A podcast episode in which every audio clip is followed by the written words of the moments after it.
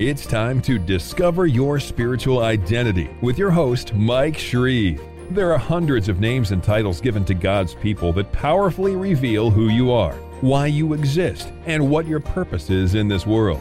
Each one pulls back the veil of a different aspect of who you are in Christ. Once you learn these names and titles and apply them to your life, you will rise up boldly to be all that God has called you to be. Are you ready? Here's Mike Shreve. I was in prayer this morning, and I really asked God for His specific word. And He gave me Daniel chapter eleven, verse thirty-two. They that know their God shall be strong and do great exploits. Now, when you take that in context, it becomes even more powerful because it's actually descriptive of the people of God in the time of the Antichrist, in the time when the pressure against Christianity in this world will reach a peak.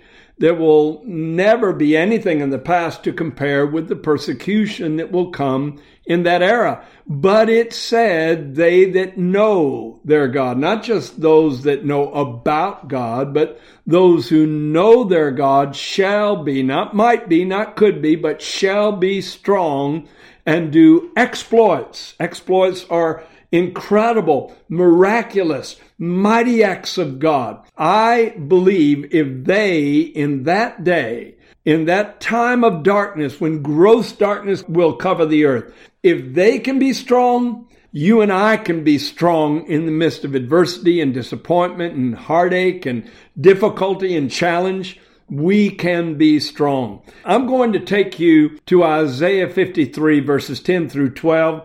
Actually, I am going to share with you about one of the names God has given His people. And most of you know that's been my theme for thirty-five years, the names and the titles of the children of God, who God says we are, what our identity is, what our inheritance is.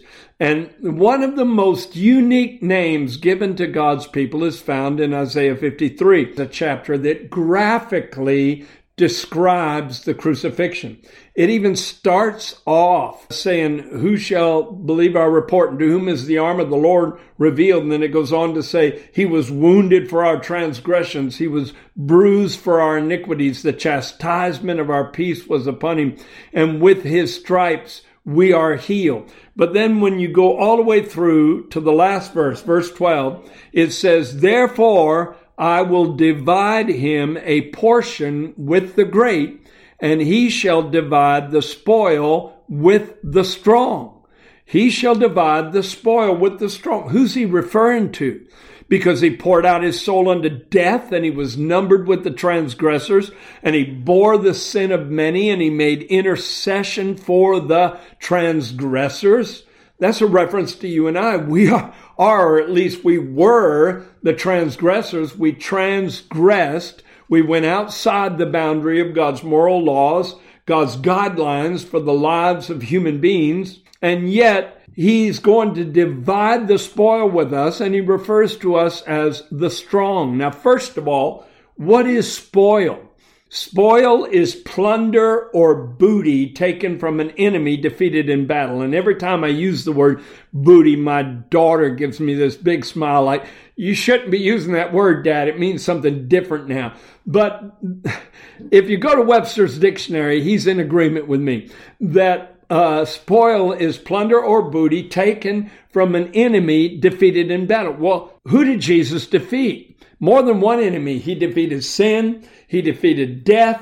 He defeated the devil. He defeated the fallen nature that's against every one of us. And all of these are enemies of the souls of men.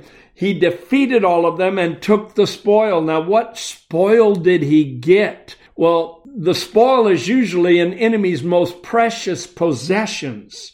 And the spoil that was taken back from the devil was his dominion, his lordship, in a sense, over this world. Satan was the prince of this world. But Jesus said now he will be cast out of that position of dominion and authority. And not only did Jesus repossess that authority and that lordship in this realm, He passed that dominion to us, because it said here He would divide the spoil with the strong. Now, you may not envision yourself this way. You may not look at yourself this way, but you are one of the strong. You may think, I'm one of the confused. I'm one of the weak. I'm one of those that are beat up mentally and emotionally. But when you really size up your strengths as opposed to what the world is throwing at you, you are stronger than sin. You are stronger than Satan. You are stronger than the fallen nature, and you are stronger than death and the grave and hell itself, because all of these things have been put under your feet. And God refers to you as the strong. I dare you to lift your hand and say, I am who God says I am, and I have what God says I have. Now, let me go to Colossians chapter two, verse fifteen. That verse is talking about the crucifixion, and it says that through his death on the cross, he spoiled principalities and powers. Now, what is a principality? It's, well, shorten the word. It's like a prince. There's a chain of command in the devil's kingdom, and there are princes over regions. Read the book of Daniel, you'll find out that's true. There's certain areas, certain countries, certain regions that are dominated by a prince, demonically, a demon of high authority, and, and all the demons in that area are under his command. And they are the powers, principalities and powers. But the Bible says that Jesus spoiled principalities and powers and made a show of them openly. In other words, he brought them to shame. He disgraced them. He showed them their weakness. He proved to them their powerlessness before the blood that he shed and the death that he died. Think of that. Now, why did he spoil principalities and powers?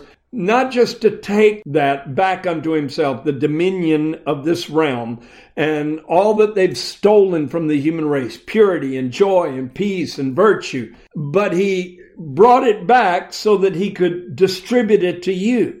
And you need to get that mindset. No wonder, even in the Old Testament, in Psalm one nineteen, verse one sixty-two, the psalmist said, I rejoice at thy word as one who finds great spoil. Because when you read the word of God, when you read especially in the New Testament, you find out there's treasure waiting for you that Jesus procured with his suffering, with his passion, with his anguish, with his sorrow. He was a man of sorrows and acquainted with grief so that you could be acquainted with joy. He was a man of sorrows so that you could be a man or a woman of happiness. He brought it back so that we could partake of it. And that is just absolutely awesome. Now, four main ways that you and I qualify to be among the strong. And the last one is going to surprise you, I guarantee you. There's many scriptures that talk about the strength we have, but these are the ones I wanted to emphasize. First of all, Romans chapter four, verses eighteen through twenty, talk about how Abraham and Sarah, when he was ninety-nine, when she was ninety, they were well stricken in years, the Bible said, but he considered not his own body now dead. So apparently he'd gotten to the place of impotency. He considered not his own body now dead, nor yet the deadness of Sarah's womb, but was strong in faith, giving glory to God. Now, that's what balances it out. It's not an ego thing for you to assert your faith and throw your spiritual authority around. It's all for the glory of God. He was strong in faith, giving glory to God. And the verse right prior to it says, being not weak in faith, being not weak in faith. So it's saying the same thing. Being not weak in faith and being strong in faith, he considered not what was against him. And I challenge you to get your focus off the negative. Get your focus off the anxiety-filled newscasts that you can listen to right now.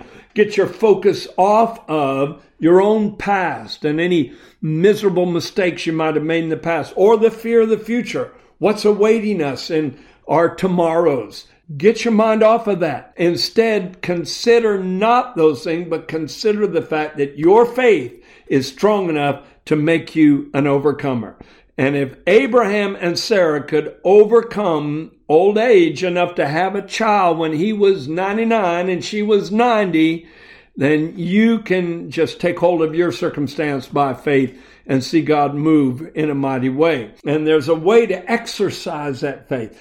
You started out this journey by speaking the word of faith. And that's found in Romans ten, verses eight through ten. It, it talks about how that the word is near you, even in your heart and in your mouth. That is the word of faith, which we preach.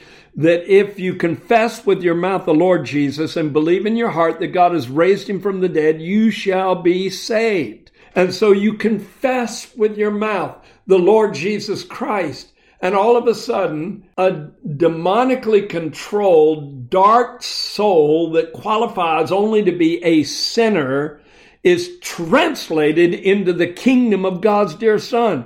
That quick, you become an heir of eternal life because you dared to confess the word of faith. And I believe if that's what started such a dramatic change in you, then that's going to be a continuous process in your life. Speak the word of faith. When sickness comes against you, dare to say, it is written, with his stripes I was healed. That's how Jesus faced off with the devil. He would say, it is written, it is written, it is written. So be strong in faith and let that strength of faith be exhibited in your words. Amen to that. Well, the next way you are strong is to be strong in the Lord and in the power of his might. Be strong in the Lord and in the power of his might. That's Ephesians six ten.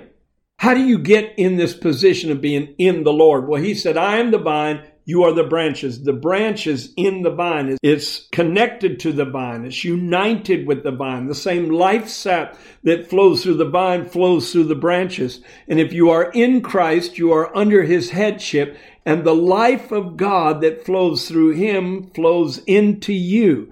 And he imparts to you, he transfers to you all that he has and all that he is, because that's your inheritance. The Bible refers to you as heirs of God and joint heirs with Christ.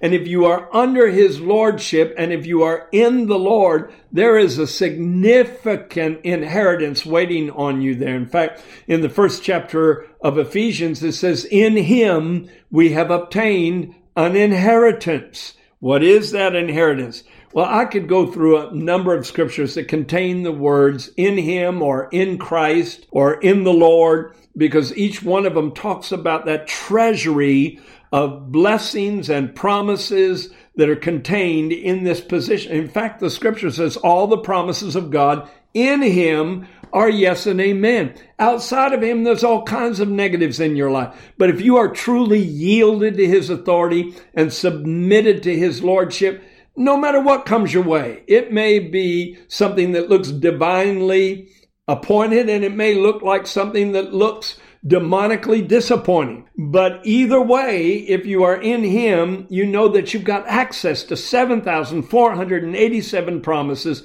and all the promises of God in him are yes and amen. Praise God, you are in a protected place. You are in a secure place. You are in a victorious place. And I could give you a lot of other scriptures, like Second Corinthians chapter five, verse seventeen. If any man be in Christ, he's a new creature or a new creation. And that new creation, man, is renewed day by day and moment by moment. And then Second Corinthians five twenty-one, God made him to be sin for us who knew no sin, that we might be made the righteousness of God in him. If you're in him, the very righteousness he possesses is passed to you. Ephesians one three, blessed be the God and Father of our Lord Jesus Christ, who has blessed us with all spiritual blessings in heavenly places in Christ. If you are in Christ, you're under the shower of blessings, not a portion of what is due to you, but blessed be the God and Father of our Lord Jesus Christ, who has blessed us with all spiritual blessings in heavenly places. There's no lack to you. You're going to be a winner one way or the other. That takes me to the next scripture, and that's found in Paul's writing to Timothy. He said, be strong in the grace that is in Christ Jesus. I like to just give you a little quick summary of what grace is. It's two main things. Number one, grace is divinely imparted ability. Paul said, I am what I am by the grace of God. But then grace is also unmerited love that picks sinners up from the miry clay and cleans us up and establishes us in a relationship with God. So grace is both divinely imparted ability and unmerited love. That's why the scripture says that sin shall no longer have dominion over you, because you're not under the law, you're under grace. And grace first gives you, watch it now, the divinely imparted ability to live above sin. That's God's preference, and that's God's choosing for us. Grace is not a way to get by with sin. Grace is an empowerment. Not only that, it quickens within you a desire to live above sin. But if by chance you falter and fall flat on your face, grace changes its face in a good way, and it becomes unmerited love to pick you back up again and to establish you and make you righteous again when you humble yourself before God and believe. And so one way or the other, God's going to make sure you are victorious, because he always causes us to triumph in Christ and be strong in the grace which is in Christ. You're in such a secure place. Listen, if Jesus is the head of your life, the Bible says you are complete in him who is the head of all principality and power.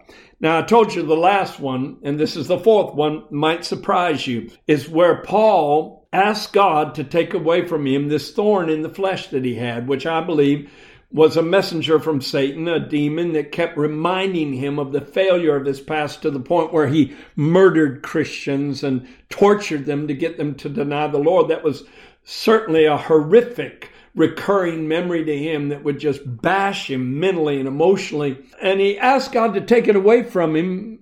Whether it was that or not, we don't know, but he asked God, he pled with God three times to take away this thorn in the flesh.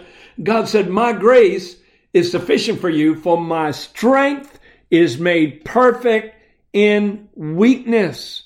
In other words, God is saying, I'm allowing this to beat you down to the place where you feel utterly weak, because then you're not going to depend on yourself. You're going to plug in, like you take a, a plug and put it in a socket. You're going to plug into the strength that is only found in God. And that's why Paul said, therefore, I will rather rejoice in my infirmities, that the power of Christ might rest upon me. For when I am weak, then I am strong. I know that sounds like an unbelievable scenario to you, but it's true. And you ought to quote it, when I am weak, then I am strong, because I learned to depend completely on him. Trust in the Lord with all your heart, and he's going to be there for you. I've got one last scripture for you. It's Joel three ten. It says, let the weak say, I am strong. What you say is very important. Listen, when they gave us the report that our daughter, when Elizabeth was just four or five months pregnant, had spina bifida and cretinism, and the doctor suggested abortion, and we jumped up ready to leave his office as quickly as possible.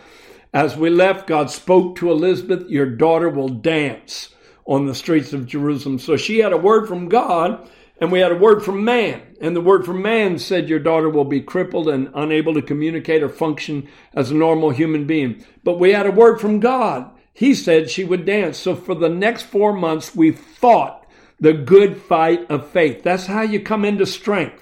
You fight to be strong in faith, to be strong in the Lord and the power of his might, and to be strong in the grace that is in Christ Jesus. And so for the next four months, we dared to quote over and over again Psalm one thirty-eight, verse eight. The Lord will perfect that which concerns me, over and over and over again. And then when she was born, that's the first word that came out of the doctor's mouth. She's perfect. Praise God. Would it have happened if we had not confessed and fought the fight of faith and believed God and, and seized the promises? Who knows? But I tend to believe that's a miracle child sitting across the room from me right now. I believe it was because we learned how to be strong when we felt utterly weak, because we had this overwhelming statement from the lips of a doctor. Now, you may be facing some overwhelming feelings right now because of all the stuff going on in the media, but you have a Savior, you have a Redeemer, your Lord is mighty, and don't ever forget it, you have four sources of strength that make you invincible, unconquerable, and everlastingly victorious. You can shout about it all day long.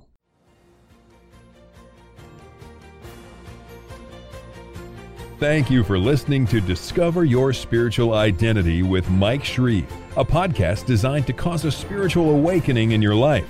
Be sure to subscribe on iTunes, c p n shows dot com, or wherever you listen to podcasts so you don't miss new episodes. You can go deeper into this amazing revelation of the names God has given His people by getting your copy of Mike Shreve's book titled, Who Am I? Dynamic Declarations of Who You Are in Christ. We also invite you to visit our website, shreve ministries dot org, and sign up to be part of our global internet family, a group of on-fire believers who are bold to proclaim, I am who God says I am, I have what God says I have, and I will be what God says I will be.